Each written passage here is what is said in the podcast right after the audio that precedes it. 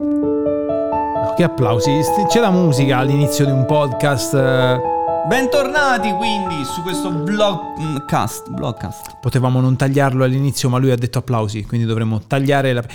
Bentornati. Abbiamo Super Eddie. Applausi. Super Eddie. Sì, Super Eddie. Che ci chiede. Se aveste la possibilità di lo sviluppo di un videogioco, cosa fareste? Di dirigere, mancava dirigere lo sviluppo di un videogioco, cosa fareste? Allora, io Beh, ho appena come se simulato. noi avessimo questa possibilità. Posso raccontare cosa ho appena fatto? Ho simulato una cosa che mi è successa un po' di tempo fa. Ho detto, aspetta, lo tengo io. Qualcuno, non dico chi, non dico in che Ma circostanza. io non te lo muovevo così No, non certo, eri tu, eh. non eri tu, non eri tu. Però mi è successo che, che io facevo fatica a leggere una cosa perché era molto lontana, no? Eh, Aspetta, te lo tengo io. Bene, bene. Comunque, Sì, oggi si parla della direzione artistica e non creativa, se vogliamo, di un videogame. Se noi avessimo la possibilità di dirigere un videogame, sì.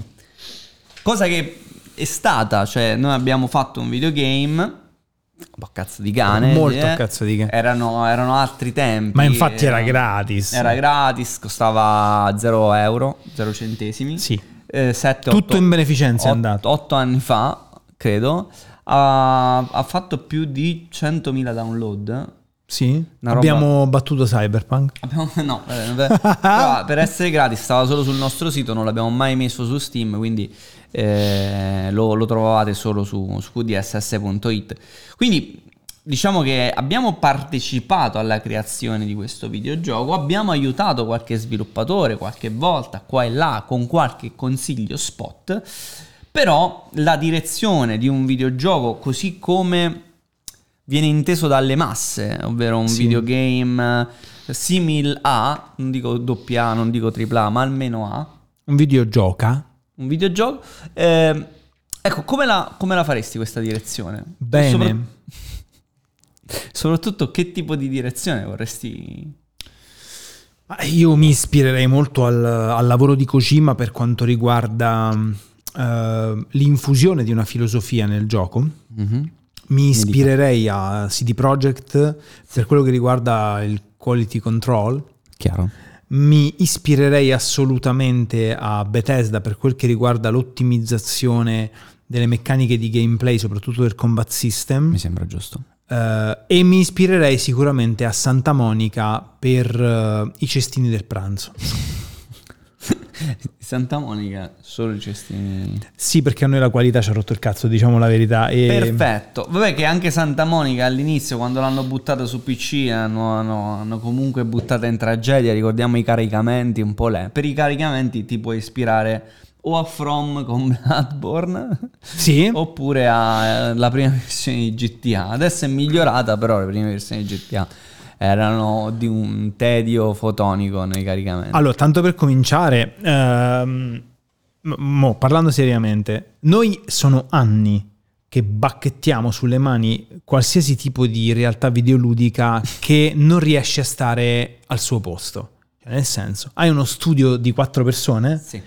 devi fare un gioco semplice con un'ideuccia carina, senza troppe pretese. Magari non diventerai il Goti perché il tuo gioco non ha troppe pretese, Sì. ma sarà godibile. Se invece tu Godibile. hai quattro sviluppatori e fa Skyrim, Bello, viene bene e soprattutto possiamo farci un bel gameplay noi dopo. Quindi non devi carpare, eh, le, le- tarpare le ali a questi, a questi professionisti videoludici che anche in pochi possono dare tanto. moltissimo. No, veramente, ehm, se avessimo la possibilità di dirigere uno sviluppo del genere, credo che sceglieremmo la carta dell'ironia. Sì, dell'autoironia soprattutto, sceglieremmo la carta della semplicità e soprattutto faremmo un rage game da farvi vomitare la madonna. eh, exacto, eh, ma non perché, sai, i rage game siano facili. No, perché ci dobbiamo vendicare. Perché ci abbiamo vendicare di anni di, di astio Sì. nei confronti del mercato videoludico e, e nella fattispecie di alcuni... No, vabbè. Parte tutto, deve essere semplice, deve avere una sua linearità, una linearità che poi si può andare a comporre nel tempo e nei livelli, ma farvi, far uscire effettivamente la... mi stanno continuando a rompere i coglioni via telefono, però far uscire ehm, la linea, una linea semplice che riesca a tirare fuori quella che è... Ehm, quello che è il, il vero mood del gioco, non immediatamente, ma col passare dei livelli. Sì, ehm, ci vuole, diciamo così, allora, noi ultimamente ci siamo chiusi moltissimo su Alt F4. Ok? Perché è un gioco fatto de merda, è un gioco impossibile, difficilissimo. Anche voi vi siete divertiti un sacco a vederci fallire. Sì. Però la verità è che il rage game, o comunque il gioco molto difficile che ti chiama alla perfezione esecutiva, perché quello è Alt F4, è ingrippante. Lo è eh, se rispetti certe caratteristiche che fortunatamente non sono complesse da, da mantenere. Si tratta di avere un... Uh, potrei farcela. Cioè la cosa più difficile di un rage game è darti la sensazione che al prossimo giro forse ce la fai. Mm-hmm. Ed è lì che dai l'effetto ciliegia. Devi essere bravo a fare questo. Devi essere bravo a far morire il giocatore facendocelo pure un po' ridere sulla sua morte. Chiaro. Perché sennò diventa mm, la seconda parte di Elden Ring. Perché sennò diventa uh, le Anche morti. Anche la prima perché non è capace. Anche la prima parte, sì. Cioè diventa un gioco punitivo. Uh, in cui ti senti inferiore. Invece nel gioco, il rage game c'ha di buono che te quando lo compri sai già che muori. Quindi mm. rosichi di meno. E soprattutto se sei abbastanza bravo a imbastire le trappole, perché molto spesso di trappole si, si parla in un rage game, uh, l'utente potrebbe anche farcisi due risate, alla ventesima volta non più, ma la prima volta potresti... Quindi per noi quello, visto che sicuramente non avremo a disposizione mille sviluppatori, no. cioè uno, due, ehm, per noi quella sarebbe la via, cioè fare un gioco molto di cuore, molto ironico, rage game e possibilmente anche un po' meta concettuale, cioè magari che parli proprio dei videogiochi. Sì, che si racconti e racconti il nostro ambiente forse, perché forse la, la, la vera mh, cosa che ci potrebbe contraddistinguere è andare a parlare a un pubblico di videogiocatori, quindi fare un gioco per i videogiocatori che videogiocano. Mi spiego meglio. Come tutte le software house. Mi spiego meglio. Sì. Io non voglio fare del ring perché voglio uscire da. Cioè, voglio diventare qualcosa di sopraelevato. Mm-hmm. che faccia venire i brividi. Che faccia dice. venire i brividi. Io non, non ho questa velleità, non, non, ci voglio arrivare. Io voglio fare una cosa che diverta, eh, che, ti, che, che tu possa prendere a spizzichi e bocconi, ok? Per persone che hanno una vita oltre al videogame. Perché io faccio difficoltà a finire ancora Elden Ring, capito? Giusto ancora lì che mi ci devo, eh, devo, devo lottare per, per, andare avanti. Quindi non voglio quella roba là. Voglio qualcosa che si ricordi perché, oh cazzo, oggi mi faccio una partita a gioco X di Nicola e Mario perché ci metto poco tempo e mi diverto. E qui quella Magari mezz'ora, non vado avanti di un metro, eh. Però quella mezz'ora è spesa bene. Sì, ed è, è molto difficile in realtà rimanere così semplici uh, fino alla fine. Uh, però noi ci proveremmo. Noi staremmo sempre lì a ricordarci il concept di base. Questa è una cosa, molti giochi perdono il concept di base andando avanti con, uh, con il gioco o comunque allargandosi, introducendo nuovi elementi. Quella è una cosa importantissima perché dovrebbe essere un giochino. Mm. Cioè, se noi facciamo un gioco sarà un giochino. Mm. Non sarà un giocone, come diceva lui, non è tripla A, ma manco due. L'importante è che quella A sia maiuscola. Sì, esatto. Cioè, deve essere qualcosa che intrattenga. Poi, idee semplici, ripetiamo, con un team di poche persone non è che puoi fare questa complessità, no? Puoi mettere giù delle idee semplici ma efficaci. Roba che magari è è già vista, è già stata vista, però reimbastita in un modo che stupisca. Sì, o comunque sia che sia semplicemente che abbia quell'appeal in più che ti fa dire ok, questo è un altro gioco. Oggi fai fatica a inventarti robe che, che non siano state già viste, quindi l'abbiamo, l'abbiamo detto spesso con gli open world, sta roba qua. L'importante è che quelle cose già viste le facciano bene o magari le reimbastiscano in modo da stupire chi le guarda, perché magari sono fatte in una certa maniera mm, che non ti aspetti. Sì, o semplicemente c'è una bella grafica carina, o c'è una bella musichetta, o magari c'è una storia divertente. Cioè, raga, fare le cose fatte bene non è mai sbagliato, anche se magari sono già state fatte. Cioè, quanti film action avete visto negli ultimi anni in cui una macchina esplode? Ci sarà stato un primo film in cui è esplosa una macchina e tutti hanno fatto quella cosa. Però io te la inquadro dall'alto, io te la inquadro dal basso, io te la faccio esplodere perché ha preso la rampa, io te la faccio esplodere perché dentro c'era una bomba. Michael Bay te la fa esplodere anche nel garage quando sta ferma. Però, diciamo, nei film action succede, succede questa cosa qui, nel film horror qualcuno viene accoltellato alle spalle? Sì, quasi sempre. Ormai nessuno si guarda più alle spalle, però... Cioè, le uccisioni quelle sono. Cioè, non è che ti puoi inventare chissà che, eh, però... O negli FPS, no, il colpo arriva arriva sempre, può arrivare di lato, davanti, dietro, da sotto, da sopra. Però è quello, eh, non è che ti puoi andare. Anche se c'è stato il primo che ha deciso che se colpivi la testa facevi più danno. C'è stato il primo che ha fatto questa rivoluzione. Mi ricordo che c'è stata pure gente che colpivi il tallone e uccidevi una persona. Quella è una rivoluzione di Ubisoft con il suo primo Watch Dogs. Uccidere un agente colpendolo sul tallone era l'idea migliore. Sì. Quindi non devi reinventarti spesso la ruota, ma devi far sì che quella ruota me- giri meglio delle altre. Devi oliarla. Devi, no, perché poi scivola e va dritto. Devi fare come fa Tesla. Sai che Tesla monta pure i pneumatici sotto le sue macchine e li, le fa in modo da ridurre il rotolamento e quindi l'attrito e quindi come il, il fatto ridurre il, il rumore del rotolamento. Ah. Oltre per ovviamente fare in modo che sia, la vettura sia più silenziosa possibile, perché già elettrica non senti niente, eh, ma anche per recuperare la batteria, perché devi andare a limare a destra e a sinistra. Le ruote esistono da sempre, però vedi Tesla, proprio perché la batteria dura un tot e si fa difficoltà a, a, a ricaricarla, ha dovuto inventare un modo per fare ottimizzare far sì che la ruota ecco, lavorasse meglio quindi ci sono queste piccole robe, anche il touchscreen esisteva prima di, di iPhone, eppure iPhone poi l'ha, l'ha elevato. Ah, io mi ricordo eh, i primi touchscreen che per fare i biglietti alla stazione gli dovevi menare. Erano orribili quei, quei touchscreen lì. Però mi fa piacere che Tesla si stia impegnando così tanto per migliorare le sue vetture. L'anno prossimo forse una Tesla me la prendo. A te servirebbe, io non, non viaggi troppo. Cioè io veramente mi prendo una bella Tesla eh, un modello avanzato e così posso lavorare mentre sono in macchina. Panda Tesla. Ma beh, la Tesla te la devi sbattere, ci vuole una grossa città. Cioè, che fai? Ti compri una Tesla, la metti sotto casa e manco tieni la... Ma sotto casa la metto in garage col cazzo che la metto... Però, ma tanto non te la frega. L'altra volta um, uh, riflettevamo sul fatto che oggi la difficoltà maggiore sarà fottersi le macchine elettriche, a meno che non vai e te le carichi con il camion. Con il camion. Perché? Te la devono puntare.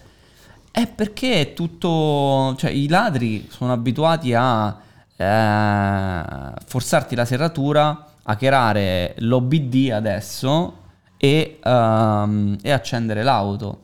Eh, con degli strumenti appositi che sono semplici da utilizzare. Se vedete veramente una stuzzata attaccate e se accendete oppure cambiando la centralina.